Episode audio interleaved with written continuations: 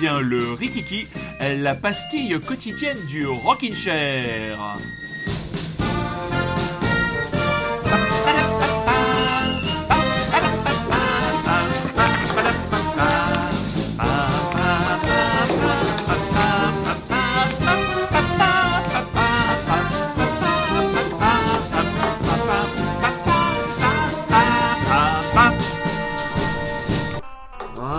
Fait du bien de chanter comme ça. Alors, qu'est-ce que t'as essayé? Qu'est-ce qu'il nous fait là? Il nous fait des espèces de, de percus derrière. Ah, pardon, le- excusez-moi, tu- j'étais sur un solo de contrebasse.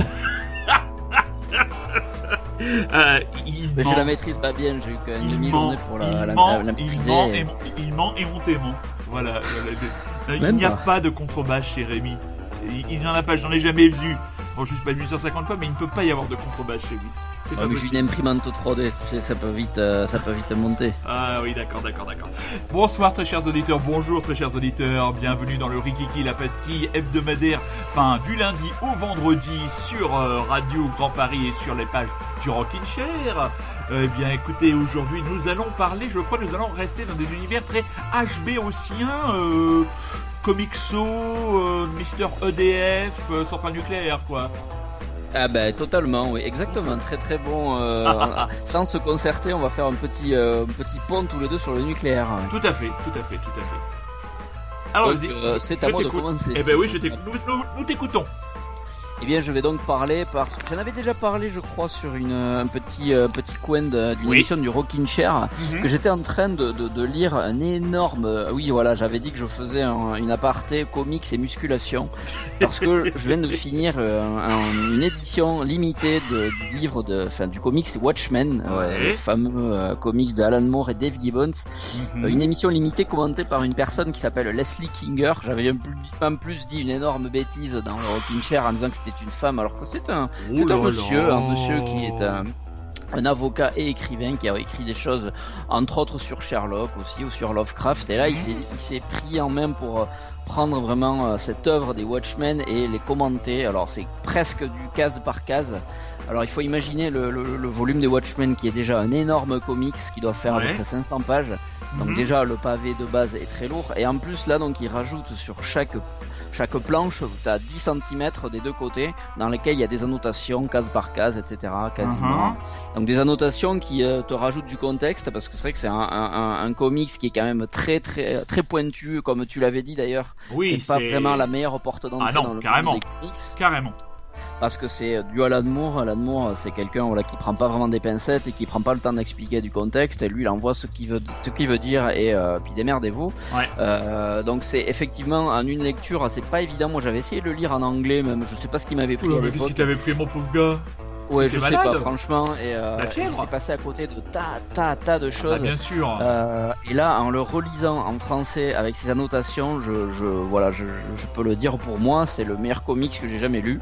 Et vraiment, alors j'en ai lu certainement beaucoup moins que toi et d'autres, mais pour Ouais. moi c'est vraiment, euh, je, je voilà, je, je, j'en suis resté bouche bée, même si je connaissais l'histoire, enfin la façon dont c'est raconté, le, le- les détails, les détails qu'il y a dans chaque Les quasiment détails. case. Les détails. Ah oui oui, non mais c'est incroyable. Il y a des, alors forcément les petites annotations à côté, elles te permettent de comprendre et de voir certains détails. Il y a des, il, il arrive des fois, ils arrivent parce qu'il n'y a pas que Alan Moore, il y a aussi Dave Gibbons qui est quand même accrédité euh, là-dedans. Sur deux cases, ils arrivent par exemple à te faire suivre trois ou même quatre trames, euh, trames d'histoire en même temps. Et le truc est, est complètement cohérent. Genre il y a il y a un moment où on, on suit souvent un espèce de vendeur de journaux qui parle lui tout le temps de l'apocalypse, la guerre qui arrive, parce que ça se passe dans les années 80 où il y a cette espèce de, de, de peur de la guerre froide encore. euh, L'horloge de l'apocalypse, peur à deux minutes. Hein Ouais, L'horloge de l'apocalypse est à 2 minutes. Minuit Exactement. moins 2 minutes. tic tac tic tac et donc euh, et en parallèle il y a toujours un gamin qui lit un comics qui est à ses pieds et le, le comics en fait tu le tu le lis c'est une espèce de là t'as une espèce de mise en abîme tu, lis un comics dans un comics et le, le texte de ce comics en fait répond parfaitement à la situation qu'est en train d'écrire Alan Moore par rapport donc au Watchmen. Enfin voilà c'est juste un petit détail euh, entre mille que vous trouverez dans ce truc c'est vraiment une énorme claque. C'est complètement euh, encore d'actualité. C'est même en avance sur son temps. Ah bah, carrément. Des thèmes, des thématiques qui sont encore voilà. Tu, tu vas ce dont tu vas parler après. Bon, en même temps, ça se passait aussi à peu près à la même époque finalement que, que l'époque des comics. Je, je, ne spoile pas euh, ton sujet à venir. Tu n'as pas intérêt. Mais ça va faire un badaboum. Bon, pardon comme une frappe de taille taille. je suis fatigué. Euh, voilà, donc je ne saurais que recommander que ce, magnifique bouquin des Watchmen. Je pense qu'on va pas passer le trailer que j'ai dit parce que ça avait été adapté en série, euh, je pense que vous en avez entendu parler, etc. On avait pensé passer le trailer, mais bon, regardez la série, elle est géniale.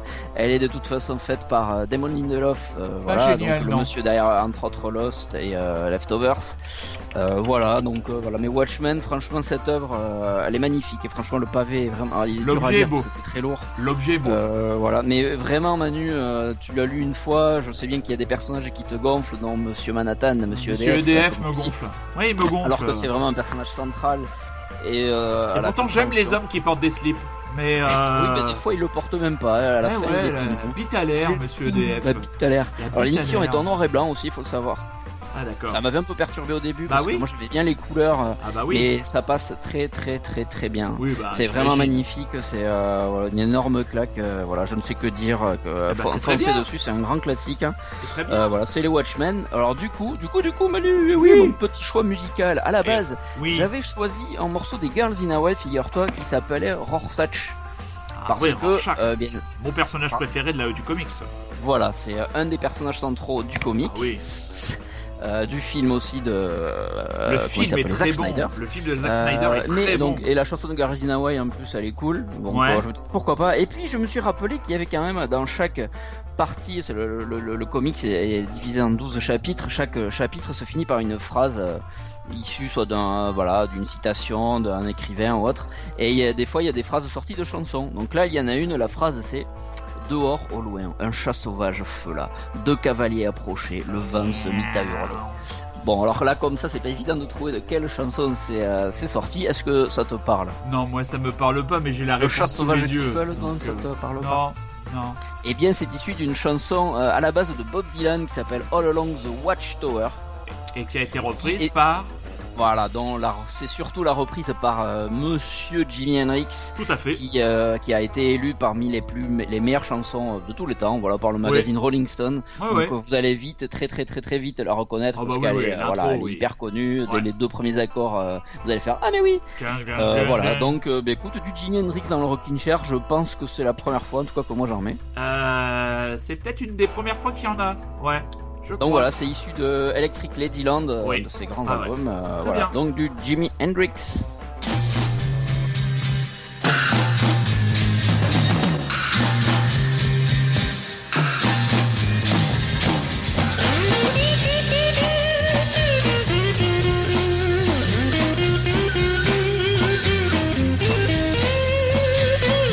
There must be some kind of way out of here. Said a joker to the thief. There's too much confusion. I can't get no relief.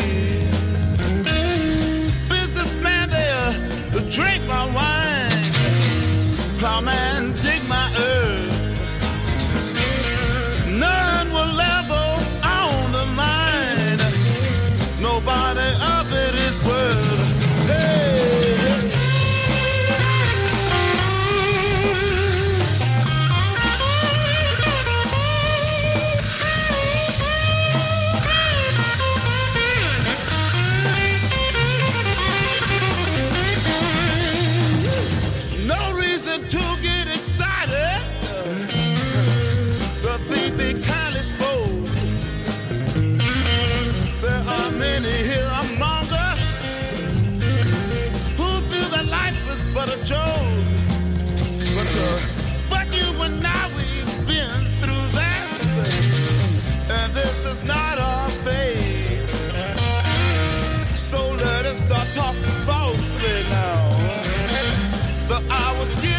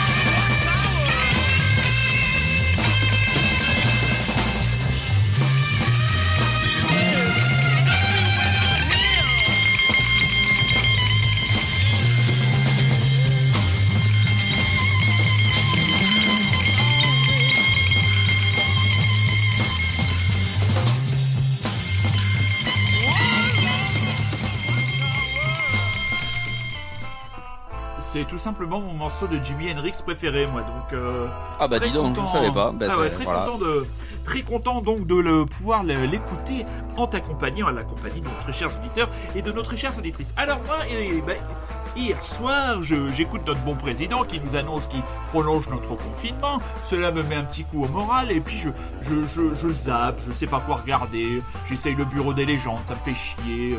Je lance Calidor avec Brigitte Nielsen et Arnold Schwarzenegger. Je trouve ça me gonfle au bout d'une demi-heure. Et puis tu, ah, je vais, je vais aller chercher un truc bien, bien, bien assommant. Et puis je me dis, tiens, je vais me refaire Tchernobyl. Voilà, histoire Ah bah de. oui, tiens, Eh oui, non, non, mais- le moral. Eh ben, écoute, il y, a- il y a des gens, ils ont besoin d'écouter des chansons tristes pour se Ah oui, remonter c'est le vrai, moral. raison. Moi, ça me dérange absolument pas de regarder ce genre de série, c'est pas ça qui va en plus influer le moral. Donc, rappel pour celles et ceux qui n'ont pas encore eu la possibilité ou la chance de voir cette série, c'est une série qui a été diffusée en juin 2019 euh, sur HBO, une série en 5 épisodes, euh, durée moyenne des épisodes à peu près euh, une heure.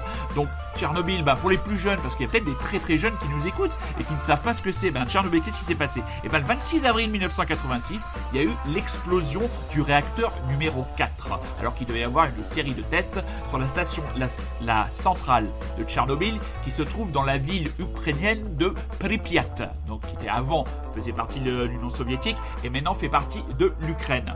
Donc, on va, vous avez deux façons de suivre cette série. Vous pouvez la regarder comme un documentaire historique. Euh, il faut savoir que les scénaristes se sont beaucoup, euh, un- comment dire, inspirés des travaux de Svetlana Alexandrievich, qui a fait un important euh, recueil euh, de témoignages dans son livre La Supplication, qui est paru en 1999. Il faut savoir que certaines scènes, certains dialogues sont clairement des retranscriptions de témoignages qui ont été faits à cette journaliste russe. Donc vous avez la possibilité de le voir de manière, de manière presque, comment dire, pédagogique. Et vous avez aussi la possibilité de le voir sur les deux personnages euh, principaux dont je vais vous parler. Euh, deux personnages qui sont importants. C'est le personnage de Valérie Legasov, directeur adjoint de l'Institut d'énergie atomique de Kouratchov qui est le grand spécialiste de la chose nucléaire, qui va devoir faire équipe avec Boris Tcherchebina, vice-président du Conseil des ministres et chef des bureaux des combustibles et des énergies. Euh, toi, tu l'as vu cette série, Rémi Ah ouais, ouais, ouais, Ouais. j'ai vu. ouais. Ouais. Donc c'est, une très grande série. Et alors, ce que, j'ai, ce que je trouve remarquable en revoyant euh, cette, euh, cette, euh, cette saison, c'est ce qui se passe entre ces deux personnages. Vous avez d'un côté le scientifique qui tout de suite comprend rapidement que la situation va être incontrôlable. Il le dit, il le dit clairement dans un teaser que j'aurais pu passer mais que je vais pas passer. Euh, on, est confronté à quelque chose qu'on n'a jamais vu avant. Il faut s'y préparer. Au début, son camarade, euh, véritable apparatchik, lui, il est là. euh, non, non, mais on va gérer. Il faut savoir que c'est euh, Gorbatchev qui met Legasov dans les jambes de Tchebarina. D'ailleurs, qui se dit que maintenant que vous m'avez expliqué comment fonctionne un réacteur, je peux vous balancer de l'hélicoptère. Donc au début, le rapport entre les, deux sont tendus. Et au fur et à mesure qu'ils vont tenter de, générer euh, des solutions contre cette crise, il va y avoir des sacrifices, il va y avoir des, techniques, il va y avoir une mobilisation incroyable. À un moment donné, euh, Gorbatchev leur dit tout ce que vous pouvez, vous l'aurez. Et il dit on a besoin de l'azote, de toute l'azote disponible en Russie. Et là, l'administration ne s'y même pas. Il dit pas de problème, vous aurez ce que vous voulez. Mais plus ça avance, plus l'apparatchik se rend compte qu'ils auront beau mettre tous les moyens possibles, ils n'arriveront pas à réguler cette situation et on sent qu'ils doutent du système, qu'ils doutent du système et qu'ils se rapprochent et que le scientifique euh, presque va le rassurer au fur et à mesure. Et il y a un lien qui se crée vraiment tous les deux. Savoir que les deux sont surveillés par le KGB et qu'en parallèle à ce récit, il y a toute une enquête euh, qui est menée par, euh, par une l'actrice, je me souviens plus comment elle s'appelle, qui jouait dans les films de Lars von Trier, oh bah, j'ai plus son nom. Et euh, en fait, ils essayent de savoir aussi comment ça s'est passé. Ils, mènent leur enquête parce que c'était juste pas possible. L'accident ne peut pas arriver. L'enquête mettra à jour un, vice de fonctionnement de ces types de réacteurs à la fin avec un procès. Mais vraiment, c'est une série que vous pouvez regarder avec deux degrés de lecture, le degré euh, pédagogique historique et vous pouvez aussi euh, le regarder euh, sous cet angle un peu dramatique avec des acteurs qui sont euh, très très bons et c'est une Ah oui, il y a surtout le, il y en a deux que moi j'ai retenu, c'est le papa Skarsgård là, c'était l'homme oui Skarsgård. et oui Et Jared Harris surtout. Eh euh, bah oui, c'est- bah c'est eux deux, c'est eux deux, Voilà. c'est les, c'est les deux, c'est les deux personnages. Jared Harris, lui, on l'a surtout remarqué dans la série, les, les séries 3, 4 il en et a 5 fait de. Mad Men. Voilà, il en a fait. Euh, Stellan Skarsgård, lui, il a surtout été, il a fait sa toute première partie de carrière vraiment en Suède, et après il a été révélé par Lars von Trier en 1996 par Breaking the Waves. Mais euh, il jouera dans le Dune de Denis Villeneuve dans 2020, où il jouera Il le rôle. des enfants qui cartonnent euh, dans Ouais. plein de films. hein. Ouais, il va jouer le rôle du baron Vladimir Harkonnen, donc euh, dire que c'est attendu. Et on le voit aussi dans les Avengers. Donc c'est un gars Oui. qui est capable de faire vraiment beaucoup de choses différentes. Donc voilà, Tchernobyl, allez, oui, vas-y, vas-y, vas-y, je t'en prie. Juste que la série, elle a été, euh, elle a été faite ou écrite en tout cas par un mec qui s'appelle Craig Mazin. Oui. Bon, voilà, ça me dit rien. Et j'ai vu euh, il y a pas longtemps que petite anecdote jeu vidéo que ce mec va adapter pour HBO encore une fois en série euh, une, un de mes jeux vidéo préférés qui est The Last of Us. J'en ai entendu parler, Donc, je- ouais. Je, l'attends Ouais. vraiment au tournant. Ah parce bah que, écoute, on verra ça. On verra Mais ça. bon. Donc voilà, Tchernobyl, ça se regarde assez rapidement. Vous avez des épisodes qui sont véritablement, qui vont vous tétaniser. Il y a une scène à un moment de- dans les sous-sols de, de la, de, la, de, la, de la station avec, on entend juste le bruit des compteurs Gégère. Alors cette scène-là, elle est terrifiante parce que là les gens Oui. comprennent tout de suite que ils sont dans la merde intégrale. Non, franchement, allez-y, allez-y mes amis. Euh, si vous ne l'avez pas vu, foncez. Et même si vous l'avez vu et que vous avez du temps, bah re-regardez là parce que franchement, ça passe tout seul. Et alors, en contrepoint de ce sujet extrêmement lourd, j'ai décidé de sortir une vieille Madeleine 60s, les Left Bank, qui vont nous chanter Walk Away Ronnie. Rémi, à demain. À demain. À demain, très chers auditeurs et très chères auditrices, pour une nouvelle, un nouveau Rikiki, une, un nouveau Rikiki, un Rikiki, un Rikiki, la pastille quotidienne du Rocking Chair, du lundi au vendredi de Left Bank. Et surtout, restez chez vous.